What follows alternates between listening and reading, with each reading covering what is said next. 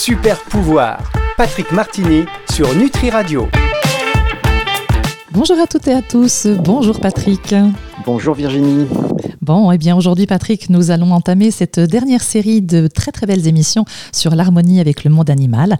Alors vous avez présenté euh, il y a déjà quelques temps de très belles émissions avec euh, Aurore Pramil, notamment sur la communication animale, et, également avec Sandra Bérénice Michel qui nous rejoint. Donc aujourd'hui, Sandra, qui je précise est photographe, cinéaste et pisteuse animale. Bonjour Sandra, merci de, de nous rejoindre donc à nouveau. Alors Sandra et Patrick, les animaux, est-ce qu'ils ont une conscience tout d'abord, Patrick? Dites-moi. Alors, c'est une question qui est assez, euh, qui est assez épineuse, hein, puisque euh, euh, on n'a pas été habitué à penser de cette manière-là. Hein. le, le, le, concept de conscience animale est assez compliqué. D'ailleurs, il faut, il faut pas oublier son contexte historique. Hein. parce que justement, en fait, c'est si vous vous rappelez un petit peu l'émission que j'avais faite sur la conscience, pour moi, la conscience, c'est vraiment la capacité euh, de faire des choix. Donc, euh, pour moi, il est assez clair que les animaux ont cette capacité.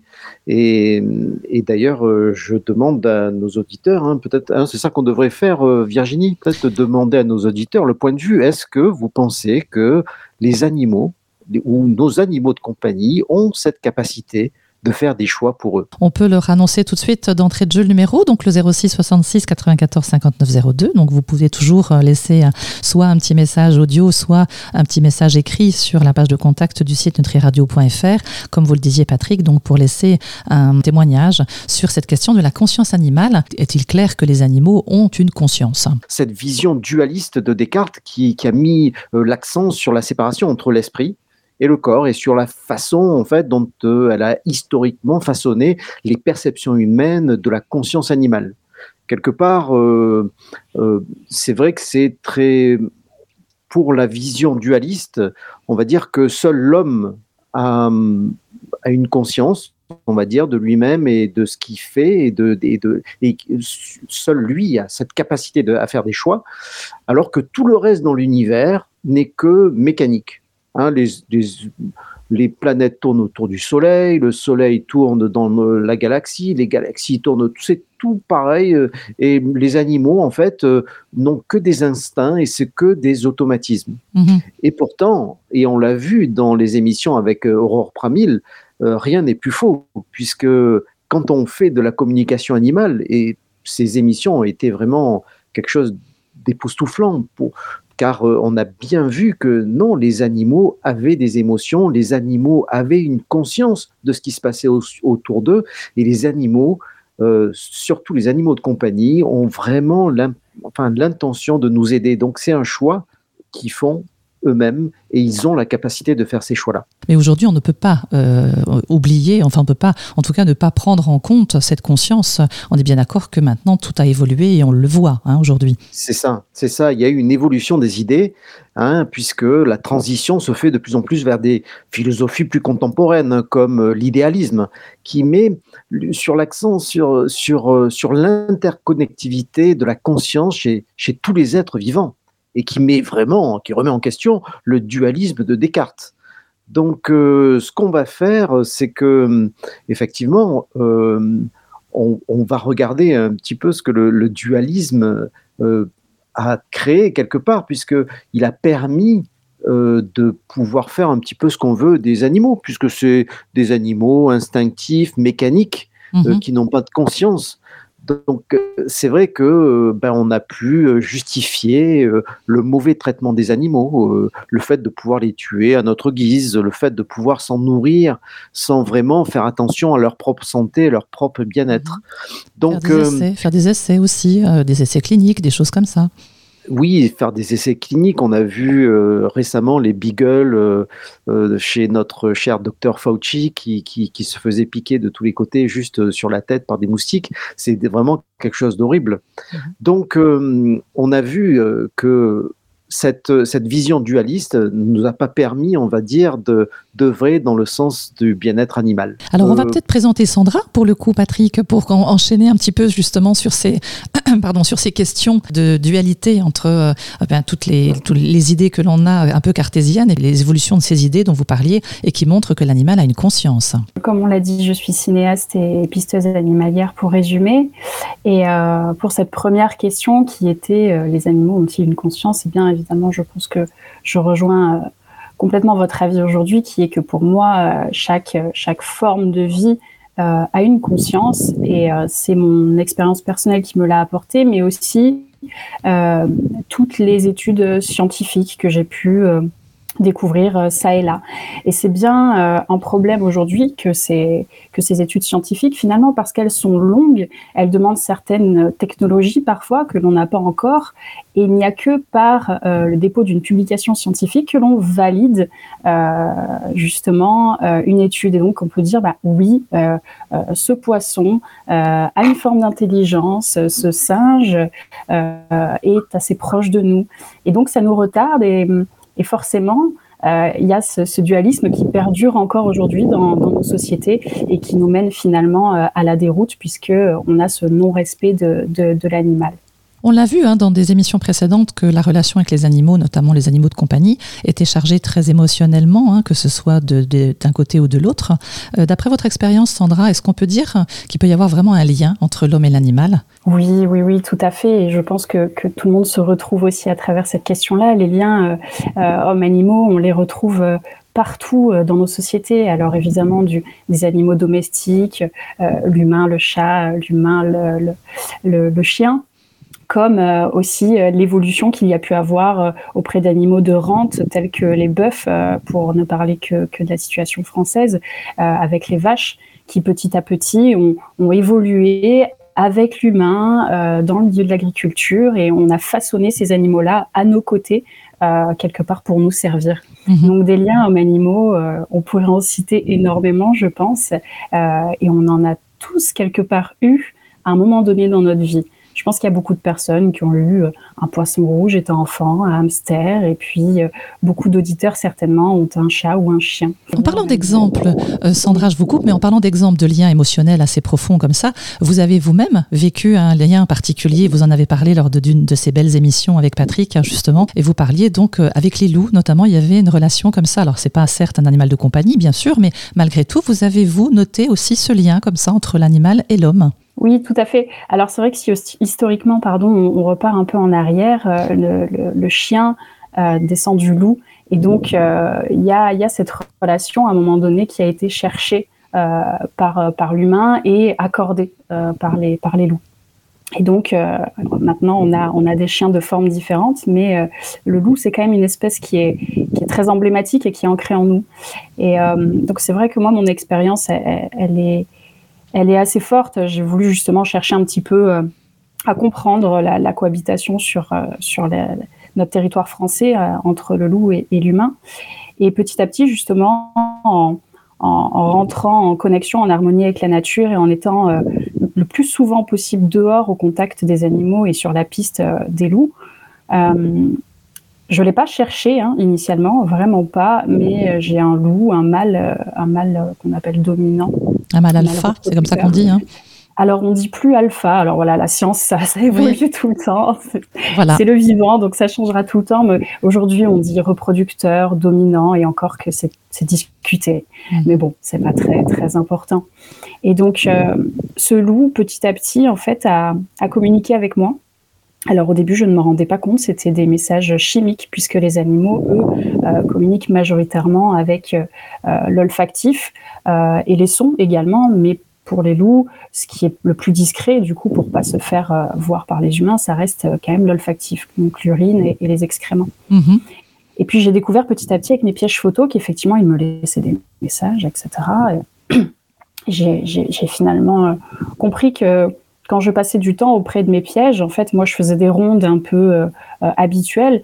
Et forcément, il y avait toujours un moment où j'avais envie de, faire pipi. Donc, je faisais pipi pas très loin de mes pièges photos. Et donc, je me suis aperçue, voilà, qui, qui répondait. En tout cas, que lui aussi laissait une, une empreinte chimique euh, sur, sur la mienne. Donc, on a reconnecté de cette façon-là. Et puis, par la suite, de la même manière, je ne l'ai pas cherché, mais c'est allé plus loin. Il y a eu une, la communication avec, avec ce loup-là. Et ça a duré euh, très longtemps jusqu'à jusqu'à ce qu'il parte, jusqu'à ce qu'il soit tué. Mhm. Donc vous avez réalisé qu'il y avait une vraie conscience partagée comme ça entre cet animal et vous. Il y avait une communication en fin de compte.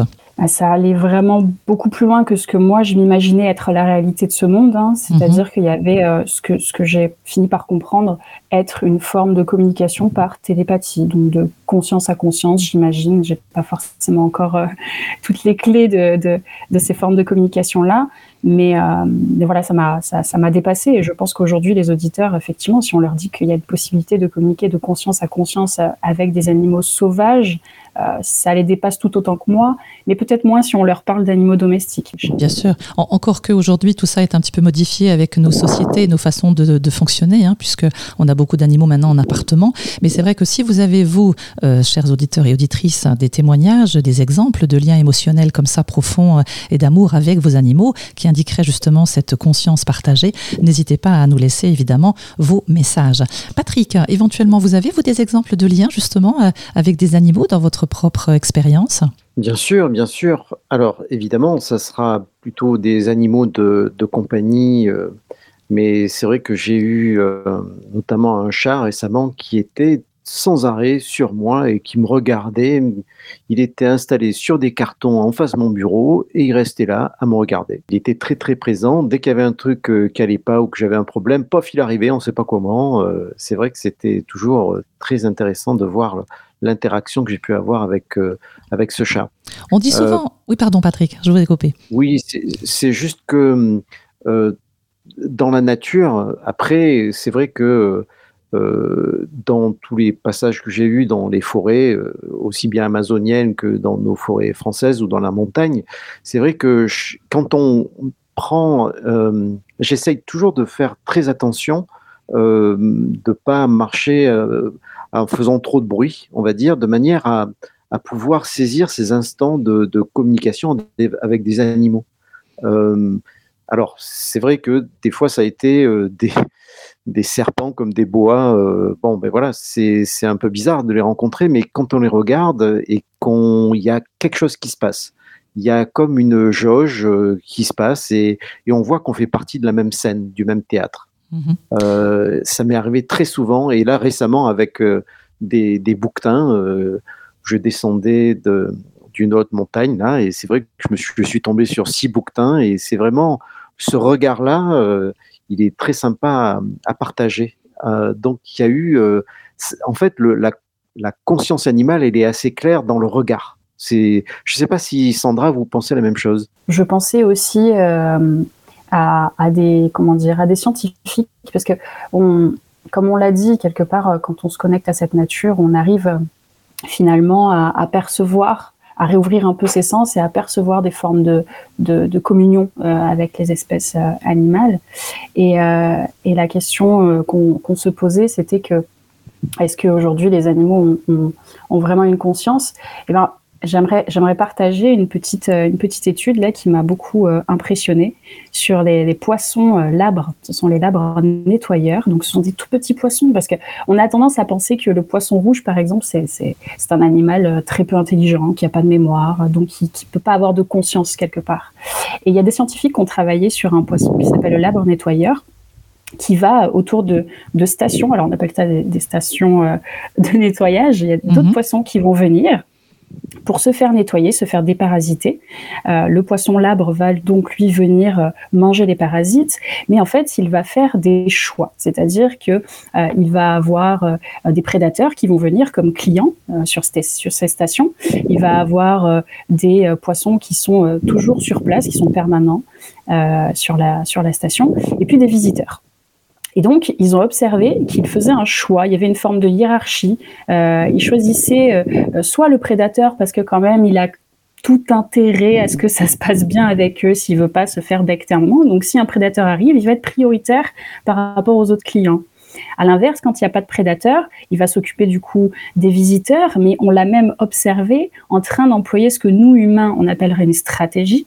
C'est qu'il utilise les poissons qui sont toujours sur cette station pour appâter le poisson visiteur. Alors, il va euh, prodiguer des massages et picorer des petits poissons visiteurs. Et dès qu'il a l'intérêt d'un poisson visiteur, il se précipite sur le visiteur et là donne euh, le maximum pour le satisfaire.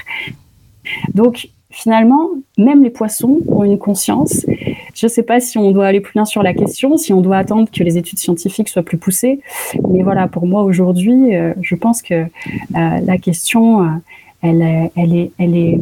Oui, elle est déjà bien posée. Il, y a bien, il y a bien un lien entre l'homme et l'animal, en tout cas.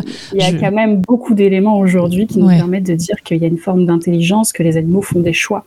Et, euh, et, donc euh, que ces liens soient aussi très importants pour nous. Mhm. Merci Sandra et Patrick pour cette première partie, parce que je pense qu'effectivement, on est sorti définitivement de, ce dualisme de Descartes. En tout cas, tout porte à croire, il semblerait vraiment bien euh, sûr qu'il y a des états de conscience chez nos amis animaux. Si vous avez, vous, le souhait aussi d'apporter votre témoignage, quel que soit l'animal, que ce soit une, une jolie migale, un beau boa, comme Patrick, de temps en temps il rencontre, eh bien, vous pouvez laisser vos témoignages au 06 66 94 59 02 et bien sûr toujours sur la page de contact du site nutriradio.fr. Donc si vous souhaitez nous écrire, on se retrouve dans quelques instants. Super pouvoir, Patrick Martini sur Nutri Radio. Nous voici de retour sur Nutri Radio, la radio qui nourrit le corps et l'esprit. Et nous sommes avec Patrick et Sandra, Bérénice Michel, photographe, cinéaste et pisteuse animalière. Et donc, nous parlons justement donc de cette conscience animale, de cette communication. Alors, il y a des animaux qui communiquent avec les hommes. Est-ce que c'est du mimétisme ou bien est-ce qu'il y a de vraies capacités cognitives, selon vous, Patrick? C'est une bonne question parce que hum, il y a quand même eu pas mal d'expériences faites avec des, primates, euh, notamment euh, Washu, hein, le chimpanzé, ou mmh Coco, le gorille. En fait, Coco est vraiment très très connu euh, pour. Euh, en fait, ces deux primates avaient appris. Alors, Washu, je crois qu'il savait quelque chose comme 500 euh, langages de signes, on va dire. Il s'exprimait avec le, les signes. Et Coco, c'était carrément, lui, la grosse tête parce qu'il avait plus de 1000 signes pour s'exprimer. Mmh et en fait, il y a vraiment des, études scientifiques qui ont été faites sur, bon, sur le, quotient intellectuel, le QI de ces, de ces animaux. Et euh, Coco avait euh, bon, un quotient intellectuel entre 70 et 90 quand même. Donc c'est vraiment euh, du niveau d'un enfant. Donc, euh, il avait vraiment des choses à dire, il avait vraiment des choses à partager, il était euh, ouvert émotionnellement, c'était vraiment quelque chose qui était au-delà, en fait, de, du mimétisme. Hein. Il, ne copiait euh, personne. Coco ne copiait personne, il utilisait juste la langue des signes de manière à, à s'exprimer émotionnellement. Il a appris beaucoup de choses et puis il s'occupait d'autres animaux. Par exemple, euh, Coco, euh, on savait qu'il adorait les chats. Donc au début, la, dame qui s'occupait de lui et qui l'entraînait, en fait, lui avait donné juste des poupées de chats ou des trucs comme ça. Jusqu'à un moment où il en a eu marre, il a dit non, je veux un vrai chat maintenant. Et il a eu un chat, puis deux, puis trois, et il s'en occupait d'une manière incroyable. Comme et là, c'est pas du tout par mimétisme, c'est vraiment par un amour partagé, de, de, de, s'occuper d'autres animaux. Oui, d'autant que c'est rare dans la nature quand même, hein, l'interaction entre espèces euh, différentes comme ça. C'est assez rare. C'est très rare dans la nature, mais dans un milieu, euh, on va dire, euh, qui était celui de Coco, qui était un milieu humain, puisqu'il habitait dans un genre d'appartement, on va dire, même s'il y avait quand même un... Enfin, c'était Francis Patterson qui avait fait ça d'ailleurs, euh, et, c'est vrai que euh, il avait un extérieur, donc il pouvait effectivement être dehors et il se, il se promenait avec Patterson dehors dans la forêt euh, et il se suivait. Il n'avait pas besoin d'être vraiment, enfin Coco, elle n'avait pas besoin d'être en laisse. de toute façon, elle était 100 fois plus forte que, que, Francine Patterson. donc, il y a eu énormément d'émissions en fait qui ont été faites sur Coco. Il a même fait plusieurs fois la, couverture de National Geographic. Et c'est vraiment euh, quelque chose qui représente l'interaction qu'on pourrait avoir avec les, animaux, même si c'est pas quelque chose de, vraiment naturel, puisque la meilleure place pour un animal, c'est d'être dans son environnement naturel. Mais tout ça, ça nous dit quoi? Ça nous dit que effectivement, quand on met un animal, quel qu'il soit, dans un certain milieu, ben, là, on voit qu'il a des émotions. C'est des choses beaucoup plus évidentes à mettre en évidence à nos yeux. Quoi. Mmh Donc, voilà, je pense que l'intérêt de, parler de ce qu'a fait Coco, c'est que Coco la gorille, hein, c'est qu'elle a, elle a appris plus de 1000 signes et elle permettait de, de s'exprimer. Et donc, quand on met un animal dans un environnement humain, ben on voit qu'il peut s'exprimer. Alors justement, même si on est capable de voir aujourd'hui et de préciser euh, qu'il y a des interactions avec l'homme et l'animal dans un milieu euh, où euh, principalement c'est l'homme qui gère, vous Sandra, vous passez votre temps à observer et à filmer les animaux. Est-ce que vous trouvez qu'il y a justement cette interaction? Est-ce que ça les gêne? Est-ce que ça les stresse? Est-ce que vous vous sentez étrangère? Et puis comme, comme finalement deux étrangers qui se rencontreraient de deux cultures différentes, même, même chez les humains hein, par exemple, de personnes qui ne parlent pas la même langue, par exemple. Comment vous, vous ressentez cela? Vous partagez-nous un peu votre expérience? Alors euh, oui, effectivement, euh, il y, a, ce type euh, d'interaction. alors pas, pas la communication verbale avec les animaux, hein, mais il y a forcément, quand on rentre dans un milieu naturel, une certaine forme de respect à adopter. Et c'est bien aussi ce qu'on cherche à, démontrer avec ces émissions-là, c'est que si les animaux ont une conscience, alors considérons-les. Et donc quand on pénètre un milieu naturel, comme Patrick le disait, il faut être euh, un minimum délicat, annoncer sa présence, certes, mais euh, marcher doucement et être euh, à l'écoute de ce qui se passe. Et les animaux sont effectivement bien souvent dérangés par les, par les humains, euh, moi, dans ma profession, on, se doit, en tout cas, euh, de respecter un maximum les animaux, puisque euh, certaines prises d'image pourraient, pourraient engendrer des, des dommages irrémédiables sur certaines espèces. Personnellement, depuis toute petite, j'ai un rapport en fait à la nature et au monde vivant qui est si particulier que je me suis jamais posé la question. Et quand je vais dans la nature, j'ai toujours une forme de gratitude euh, permanente de ce qu'on va m'apporter, que ce soit une brise de vent, un rayon de soleil, euh, euh, un oiseau qui passe. Et je remercie. Alors, j'ai découvert il y, a, quelques temps que les peuples premiers faisaient beaucoup comme ça, mais j'ai toujours compris qu'il fallait remercier chaque instant dans la nature, vivre chaque instant. Et je, je m'annonce aussi beaucoup aux animaux. C'est-à-dire que quand je rentre dans une forêt, par exemple, je, intérieurement, hein, je me parle et, et, je dis, ben, je, voilà, je viens aujourd'hui pour vous rencontrer je, je ne dérangerai pas, je me ferai toute petite. Et j'ai souvent eu des interactions avec des animaux qui, du coup, euh, m'ont quelque part adopté. Alors, quand je dis des animaux qui m'ont adopté, je me permets de dire ça parce que c'est des animaux qui n'adoptaient pas les autres êtres humains, euh, parce que ce sont des espèces comme le chamois qui est, qui est chassé chez moi. Et, euh, et donc là, j'ai pu comprendre qu'effectivement, s'ils m'adoptaient moi, c'est parce que j'adoptais quelque part un certain comportement que les autres n'avaient pas. Mais au-delà du comportement, même quand j'essayais d'amener quelqu'un pour tester un petit peu justement cet effet-là, euh, la personne pouvait avoir du respect, mais les animaux ne l'acceptaient pas non plus. Donc, euh, il y a des échanges intérieurs et émotionnels qui peuvent être euh, vraiment possibles.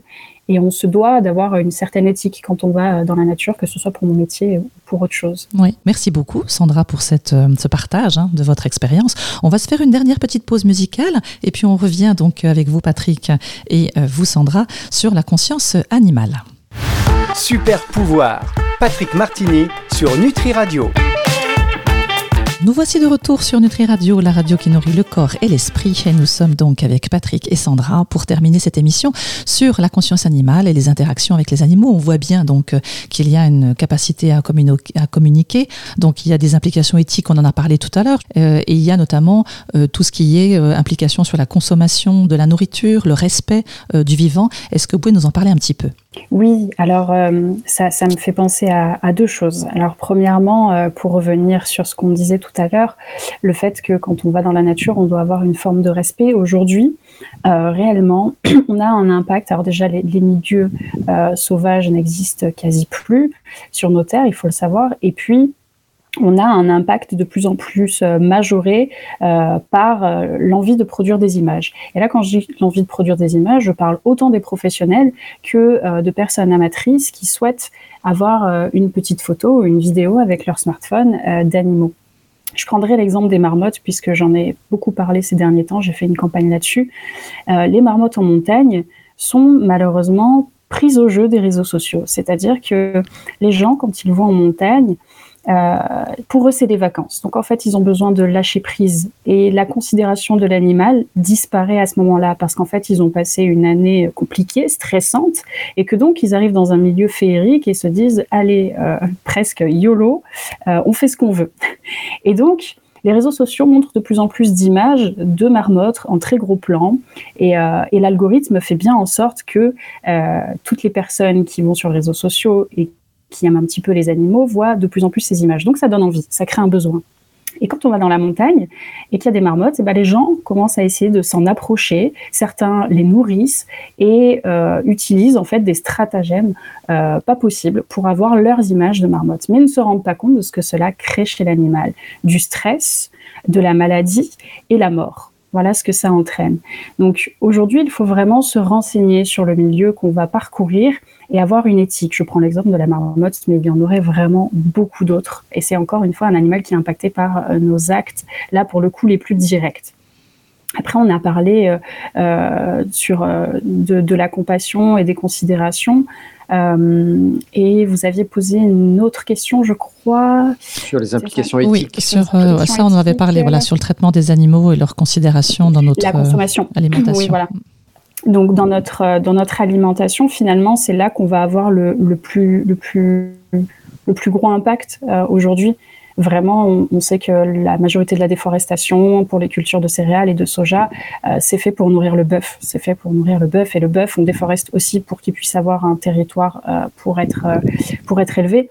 Donc aujourd'hui, si on réduit notre consommation de viande, alors quand on dit réduit, chacun fait à son échelle et avec ses moyens, évidemment, mais réduire drastiquement sa, consommation de viande et consommer plus local en regardant comment l'animal a-t-il été élevé, euh, etc., euh, ça a beaucoup plus de sens et, ça nous permettrait de, vivre sur une planète tout simplement euh, de façon pérenne le plus longtemps possible et dans le respect forcément de, l'animal. Donc la consommation qu'on a aujourd'hui de viande et de poisson aussi, je pense que Patrick pourrait donner un, mot là-dessus parce que on détruit nos océans euh, aussi pour la consommation de poissons. Mais voilà, notre consommation, elle a, elle a un énorme impact et on doit être en, regard un petit peu de toutes ces actualités et faire attention à où viennent, d'où viennent nos produits et, et, comment on les consomme.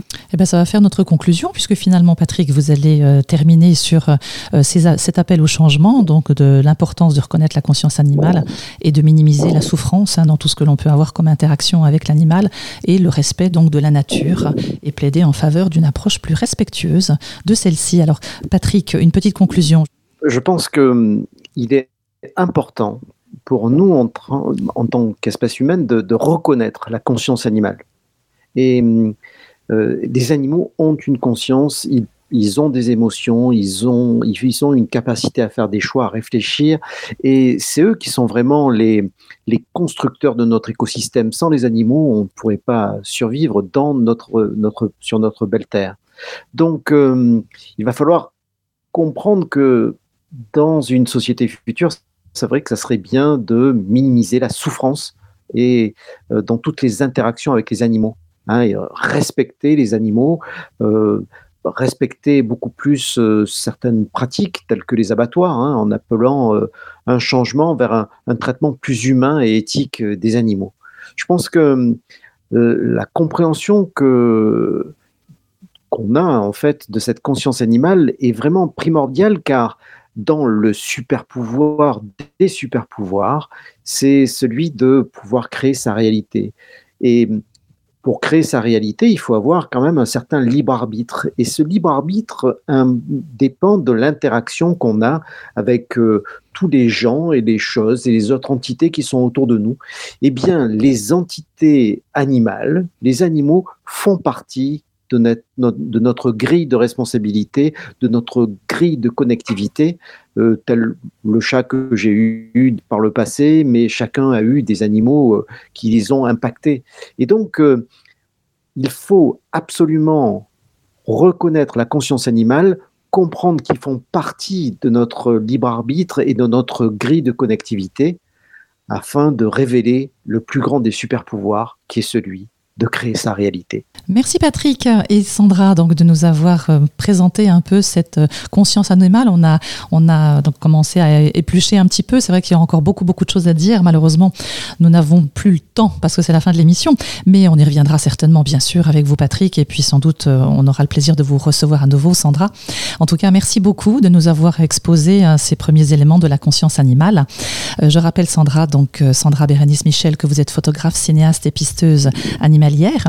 Alors si vous souhaitez souhaitez réécouter cette émission, vous pouvez le faire sur le site nutriradio.fr et sachez qu'elle sera diffusée dans son intégralité dimanche à 18h sur nutriradio.fr et sur toutes les plateformes de streaming audio. Sandra et Patrick, merci beaucoup. Merci, à tous. Merci. Super pouvoir. Patrick Martini sur Nutri Radio.